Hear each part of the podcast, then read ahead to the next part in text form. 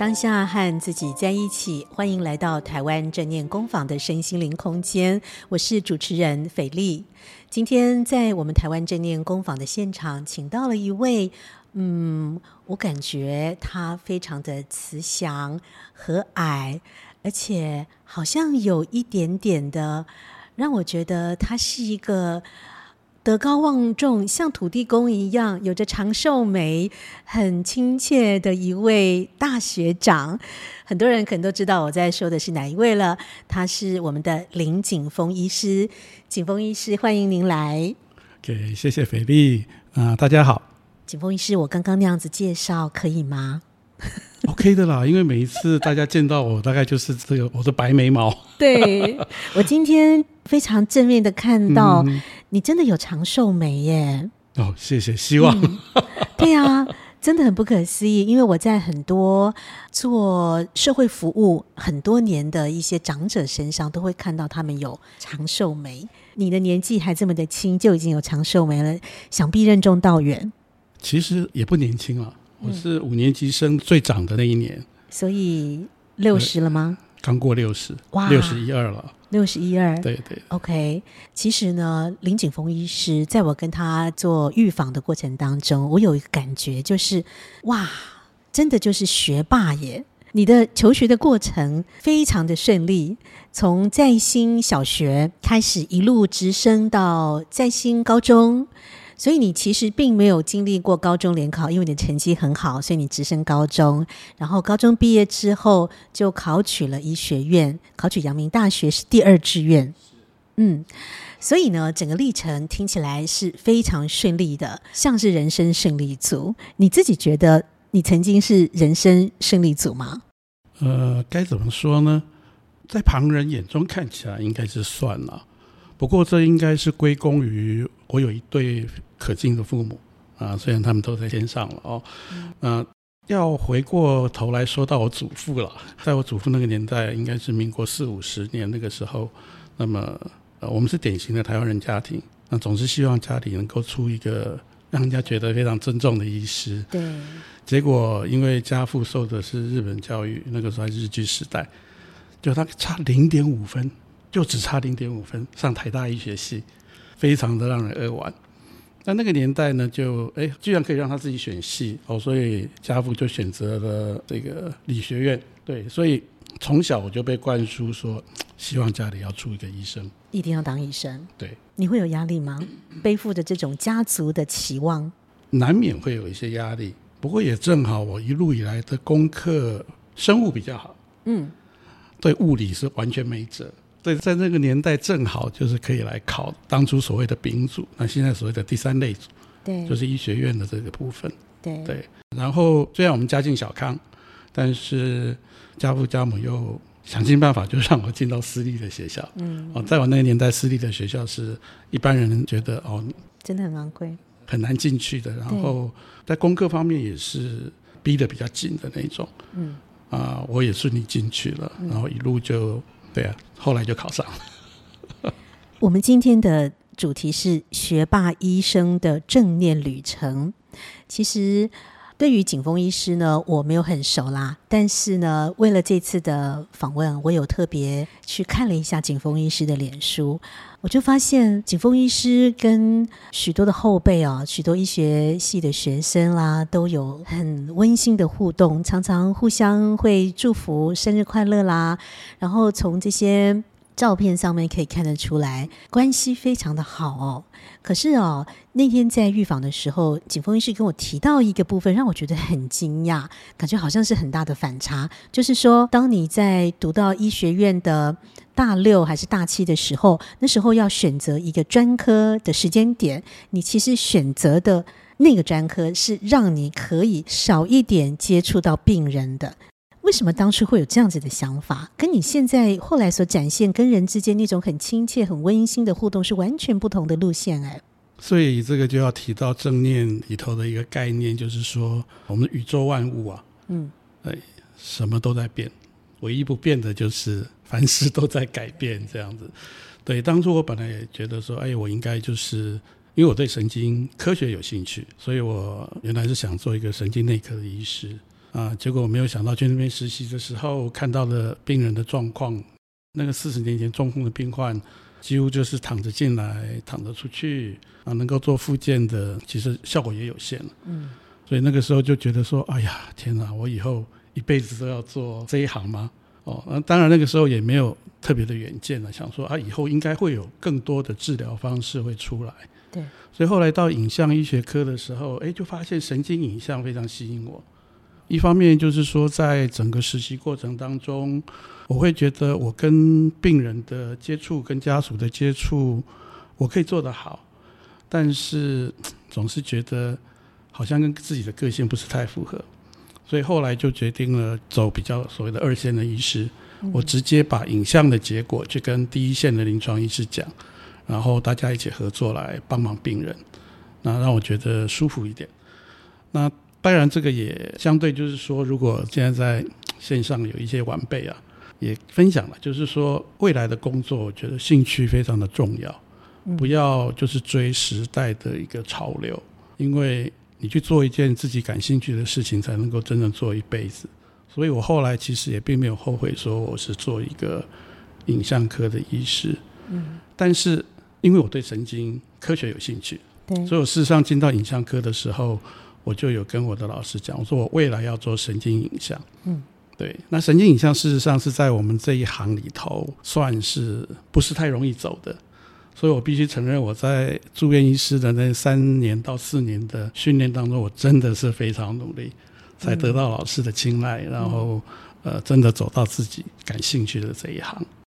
那我刚刚所谓的这种反差，是我觉得虽然您刚刚提到说你选择的这个科别是很难进去的科别，但是相对的，它也让你有一点比较没有。太多的机会去接触病人，因为你所接触的对象主要是医生为主。对，那为什么后来会让你产生一个改变？是，哎，你对于提携后进，然后把医学线上的人文精神必须要传授给他们，有这么大的一个改变？哎，斐丽真的是问到了重点啊、哦！这个要回溯到一九九八年的时候，那可能一般民众不晓得，嗯。在那一年，美国曾经对全世界各国的医学教育做了一个评估。嗯，结果全世界呢，只有两个国家的医学教育被他们评为所谓的 non-comparable，也就是呃没有办法跟人家比较的。有这么糟？对，那两个国家呢，一个是巴基斯坦，一个赫然是台湾。怎么可能？哇，我们那些医界的奇数简直是。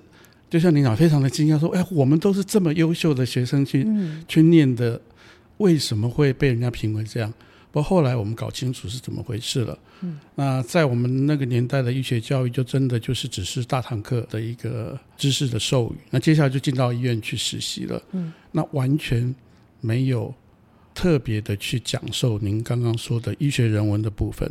嗯，我们怎么样去对待病人？我们怎么样去跟病患、跟病患家属沟通？那这一些都是我们自己在进了医院之后，看着老师们怎么做，然后慢慢去学习的。有点像师徒制。对，所以有时候就会撞墙。嗯，那甚至也没有人教我们生死学啊。像我有一个同才，就是他手上的第一个照顾的病患离世的时候，他一个人躲到值班室里面。哭了一整晚，哇！那个整个情绪完全没有办法控制，嗯嗯嗯。所以我们后来都是自己去摸索，才有办法走出这样的一个情况。嗯，所以我们才知道说，哦，那为什么台湾的医学教育没有办法真正的被世界所认可？所以在那一年就兴起了一个医学教育的改革。嗯，也就是那个时候，应该就是美国的一个诗人吧，一个作家 Frost。嗯，哎，他有一首诗写说，比较少人走的一条路。也就当你走到两条小径的时候，那你看到有一条小径树枝都被踩得平平的，哦，表示那条路常常有人走。对。那另外一条路呢？呃，你就看到呃枯叶满地啊，好像比较少人走。对。那在那个年代，医学教育就是比较少人走的那条路。那么我正好碰到几个志同道合的伙伴，所以我们就往这条路走了。这是非常不容易的哦，因为早期呢，我们对于医生的印象就是他们非常的权威，医生说一就是一，说二就是二，病人跟家属不敢不听。但是无形当中医病关系是有距离的。那可能就像您刚刚所说的，因为医生在养成的过程当中，他其实也不是那么的清楚，我要注入多少的感情进去面对我的病人。因为在医疗的第一线上，我们面对很多的这种状况的时候，其实他必须要理性思维去思考怎么样的医疗方式对这个病人是最好的。那无形当中，当他比较抽离的时候，那个人文，那个。感性的情感面，它是被它有点像是隔绝在另外一个空间当中的。那您刚提到说，您选择了一个森林当中人烟罕至的那一条路，就投进了医学的人文教育这块的带领。但是，我想问一个问题，就是假设说你自己在养成的过程当中，你没有过机会去学习医学人文。那当你必须要投入医学人文的教育养成的这条路的时候，你自己会不会有一种撞墙，或是说我不晓得怎么样去带学生的这种感觉出现？诶，对，的确，当初一开始会有这样的感觉，嗯。所以也因为有一群志同道合的伙伴，就像我们现在大家一起学习正念，那一起走在正念的路上的伙伴一样，所以我们会到世界各地的相关的医学会，我们会去学习这些医学人文的东西，还有怎么样带领学生，怎么样引导学生，怎么样陪伴学生，哦，然后就慢慢的累积自己的一个经验，嗯，诶，所以之后才会您说看到我的脸书上面跟同学的一些互动，很温馨，对，那其实。应该是说，好像我给他们很多，但这些同学所给予我的，我觉得更多。嗯，哇，真的听了很感动哈。但是他一定有一个决定的重要的事件出现在你的生命当中，让你接触了正念。那是在什么样的一个因缘之下，你第一次接触了正念？我后来就是因为学习到很多这种辅导的技巧嘛，所以台北荣总那边他们的师资培育中心里头有一个叫叫做导生辅导小组。嗯，那我们英文叫 mentoring，哦，就是导师。那像这些实习的同学，他们进到医院的时候，一定要有这种导师的陪伴，嗯，哦，这样子比较能够让他们在整个实习的过程当中呢，如果呃碰到问题的时候，有一个第一线的人可以来陪伴他，嗯，那我的角色就变成说，我是来培育这些导师的，哇，要更厉害了，所以我就会去安排一些课程，后来也包括了正念的课程，好、嗯。刚开始是没有，嗯，那就像您说的那个起源，是因为有一次我们在开会的时候，因为我们每一次会安排半年的课程，那有一次在开会，在决定下半年的课程的时候呢，就有一个职类，那么负责人就问我说：“欧林医师啊，我们平常呢都是在陪伴学生，那帮学生解决问题，然后也减缓他们的压力。”但是其实我们自己压力很大，嗯，哦，那是一位女的同事，她就说，像我每天一来就是忙于工作，然后一下班就是赶着要回家去照顾小孩子，要去煮饭、买菜之类的，嗯，然后又要陪这些学生，我自己压力也好大，嗯，那怎么办？那那个时候听到这个问题，我自己也想一想，我想，哎，对啊，其实我也是这样，你也有同样的状况，对，可能就是藏在心底吧，所以我就当时就回答她说，哎。我也有这种感觉，不过我目前没有答案给你啊，我会去寻找，或者我们一起去寻找，有的话我们再来分享。对，那后来我找到了。你是在什么样的情况之下找到的？在每一年欧洲都有一个医学教育的研讨会，那就是在二零一五年那一年，嗯，然后我那一年就正好有机会去参加，结果我一看那个大会的议程，嗯。那个大会的议程里头，就是说，如果有参加过这种研讨会的伙伴，大概就知道，在那个大会里头所安排的第一个专题的主要的演讲，通通是都是非常重要的。嗯，那我赫然就发现说，哎，那一年的第一个专题演讲，就是说正念有没有办法当成我们医疗界慢性浩劫的解毒剂？那我们医疗界有没有这个勇气去接受这样的一个方式？我想说，哎，什么叫做 mindfulness？嗯，啊，就觉得很有兴趣，因为这个也是我们常常讲浩劫，浩劫，但是大家都不晓得怎么样去解决那个浩劫。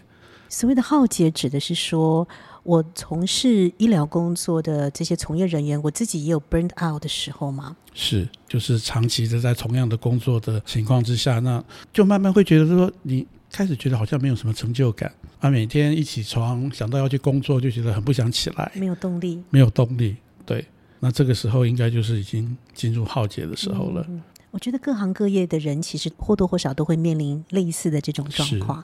那所以，当我们面临这种慢性浩劫的时候，其实我们会很惶恐，因为看不到未来，然后也不晓得怎么去改变，怎么样去驱动内心当中本来有的那个热情跟活力。那所以，你听到了那个演讲之后，它带给你什么样的启发？是因为就像您刚刚说的浩劫哦，呃，在我们医疗这个行业是更严重的，因为。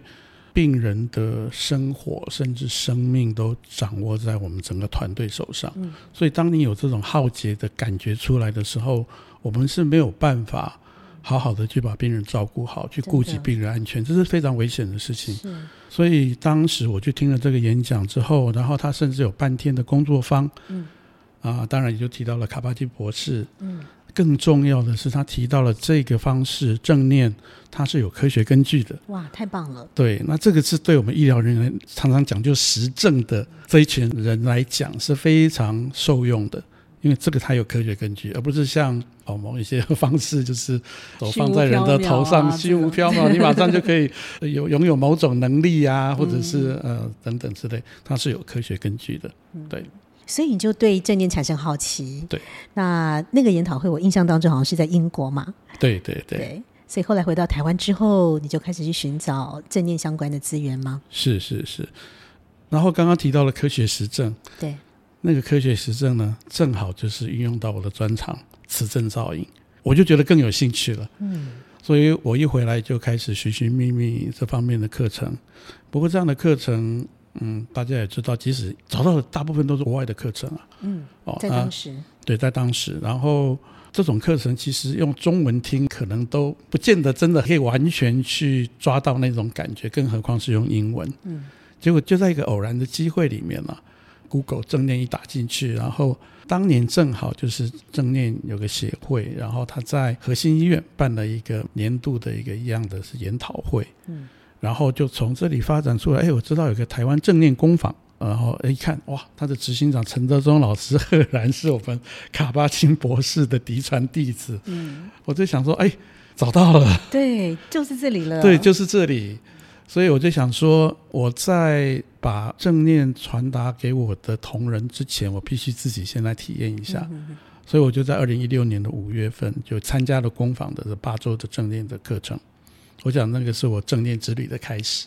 嗯，非常棒。你刚刚提到说你的专业其实是神经方面的神经影像嘛？啊，那所以刚好你听到的那个学术的研讨，他所研究出来的结论又是跟神经系统有关系的。是那。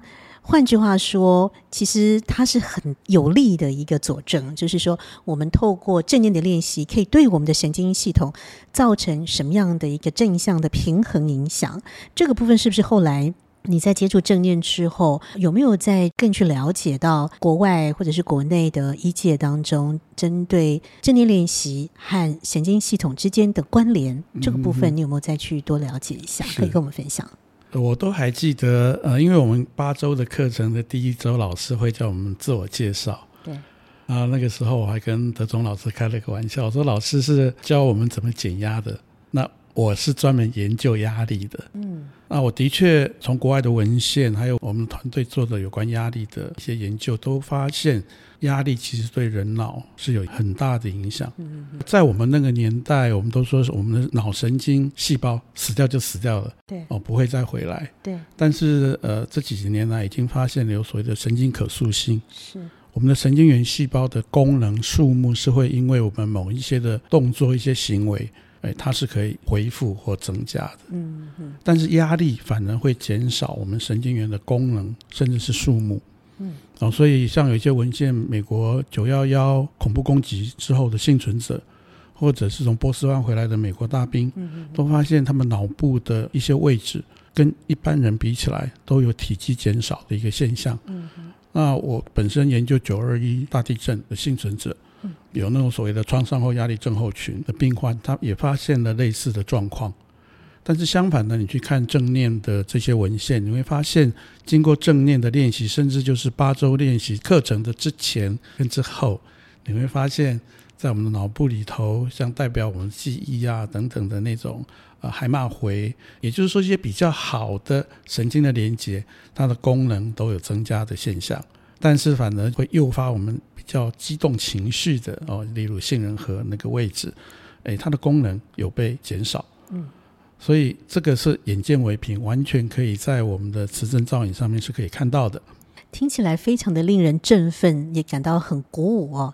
也就是说，假设我们愿意，就是花个八周来学习练习正念，它其实就可以对我们的脑部的这些神经系统、情绪统合的这个系统产生非常好的帮助。所以后来，我们再回到你自己个人的正念历程来说好了。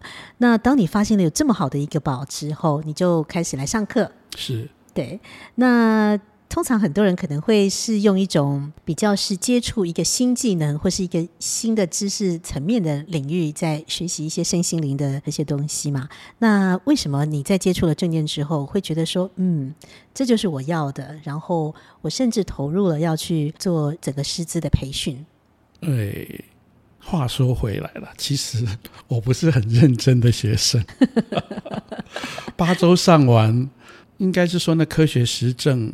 支撑着我对正念非常的相信，嗯，但是八周上完，说实话，啊，德中老师可以打我，呃，真的不是太有感啊，必须说真的不是太有感，嗯，但是人总是有开窍的时候，我一直到大概一年之后，就在一个机缘我开窍了，哦，对，发现正念真的是可以让我们打破惯性。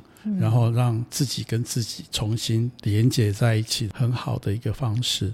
那我一定要帮听众朋友问一下，到底发生了什么事情？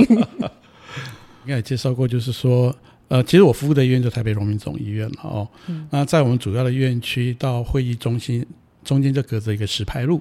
嗯。然后那个路口呢是有红绿灯的。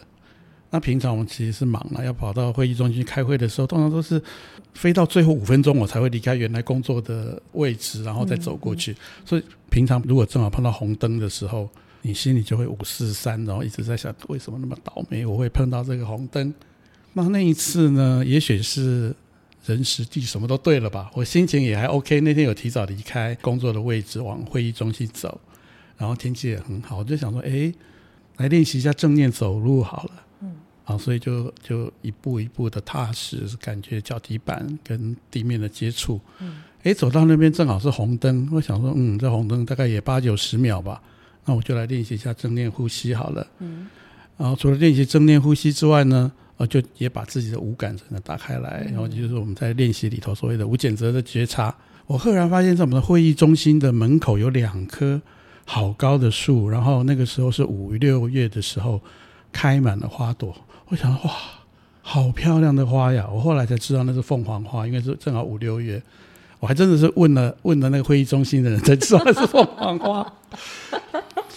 我想说哇，我这三十多年来在这边的服务还真是白搭了，从来都没有从来没有发现那边有那么两棵树，那么漂亮的树。对，那。就在那个当，我真的就是跟当下产生了一个连接，所以我后来在呃德中老师的第一本书呃正念减压的练习的时候，老师有请我写了一个推荐序，嗯、因为卡巴金博士有一本书了，叫做《当下繁花盛开》了。对，那也就是说，当我们走在正念路上的时候，从原来的惯性、失念哦，失去正念的那种情况，走到正念的路上的时候，就像我们的花朵在一夕之间繁花盛开那个感觉。所以我那个时候把那个标题就定为“当下凤凰树在”。三十多年来，我没有注意到那边有两棵那么漂亮的树木。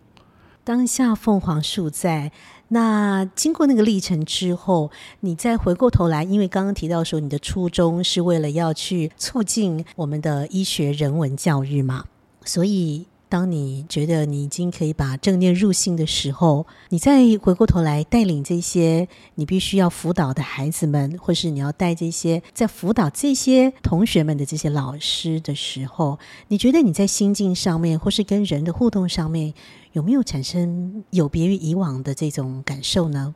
哎，真的是不一样，因为在正念的课程当中，我们有练习到所谓的正念倾听。嗯。所以我就懂得，其实那些孩子们来找你，有时候只是就倒倒垃圾，心里的垃圾而已。对，甚至你根本不用做什么建议，他跟你讲完话就走了。哎，他也 OK 了。所以我就学会了正念倾听，所以也会让一些同学觉得说，哎，林老师跟人家不太一样。哦，甚至他们的爸爸妈妈都会当他们讲两句话的时候呢，马上就有一些评论就出来，你不应该这样。你怎么抗压性这么低啊？要当医生的人。对对对对对。嗯、那我就是倾听。嗯。那我为什么会知道是有用的？就是说，刚刚提到说，学生给我的反而更多。一位学生给我的回馈就是说，他有事情都会来找林老师。那有林老师的鼓励，他就有勇气给迈出下一步。嗯，嗯啊，我觉得这样的分享让我非常的触动，触动我的，对，嗯、所以我就觉得应该有这样的传承，嗯嗯嗯，对，真的非常棒、哦！从当下繁花盛开到当下凤凰花开，一个学霸医生从一开始的时候选择不要跟病人接触，到最后他可以用一个倾听者的角色来。陪伴未来的医生，把我们当下所获得的所有的这些感动跟孩子们分享。那这些孩子，他们未来成为医生的时候，他们就会知道用什么样的方式来倾听病人的需求。那今天我们真的非常感谢林景峰医师来到我们台湾正念工坊的现场，谢谢林医师。可以，谢谢斐莉，谢谢大家。我们下次再见。